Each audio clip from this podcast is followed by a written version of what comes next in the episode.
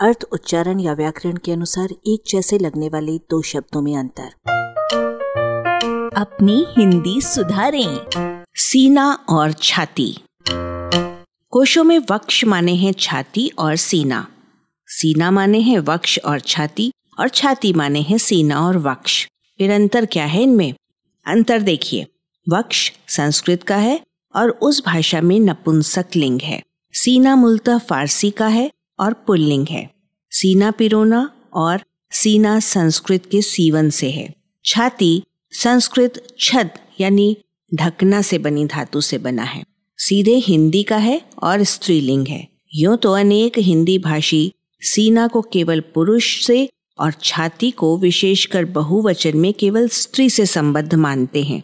पर उनकी भी मान्यता में ऐसा नहीं है कि पुरुष चौड़ी छाती वाला ना हो सके और स्त्री अविकसित सीने वाली ना हो सके। सीना जोरी यानी उद्दंडता में सीना का छाती से परिवर्तन संभव नहीं है और शेर से लड़ने के लिए छाती यानी दम चाहिए में छाती का सीना से परिवर्तन संभव नहीं है। मुहावरा ने प्रयोगों में इन दो शब्दों के साथ अलग अलग शब्दों का साहचर्य आगे के वाक्यों में सुनने लायक है। सीना की तुलना में छाती बहुत अधिक उत्पादक है। आप सीना तान कर बात कर सकते हैं। मैं छाती पीट कर रह जाता हूँ। आप छाती ठोक कर कुछ भी कहते हैं।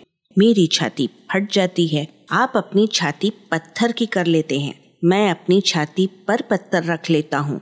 आपका सीना 36 इंच का हो जाता है। मेरी छाती पर सांप लौट जाते हैं। आपकी छाती ठंडी हो जाती है और आप मेरी छाती पर मूंग दलने लगते हैं। आलेख भाषाविद डॉक्टर रमेश चंद्र मेहरोत्रा वाचक स्वर संज्ञा टंडन। अरबा की प्रस्तुति।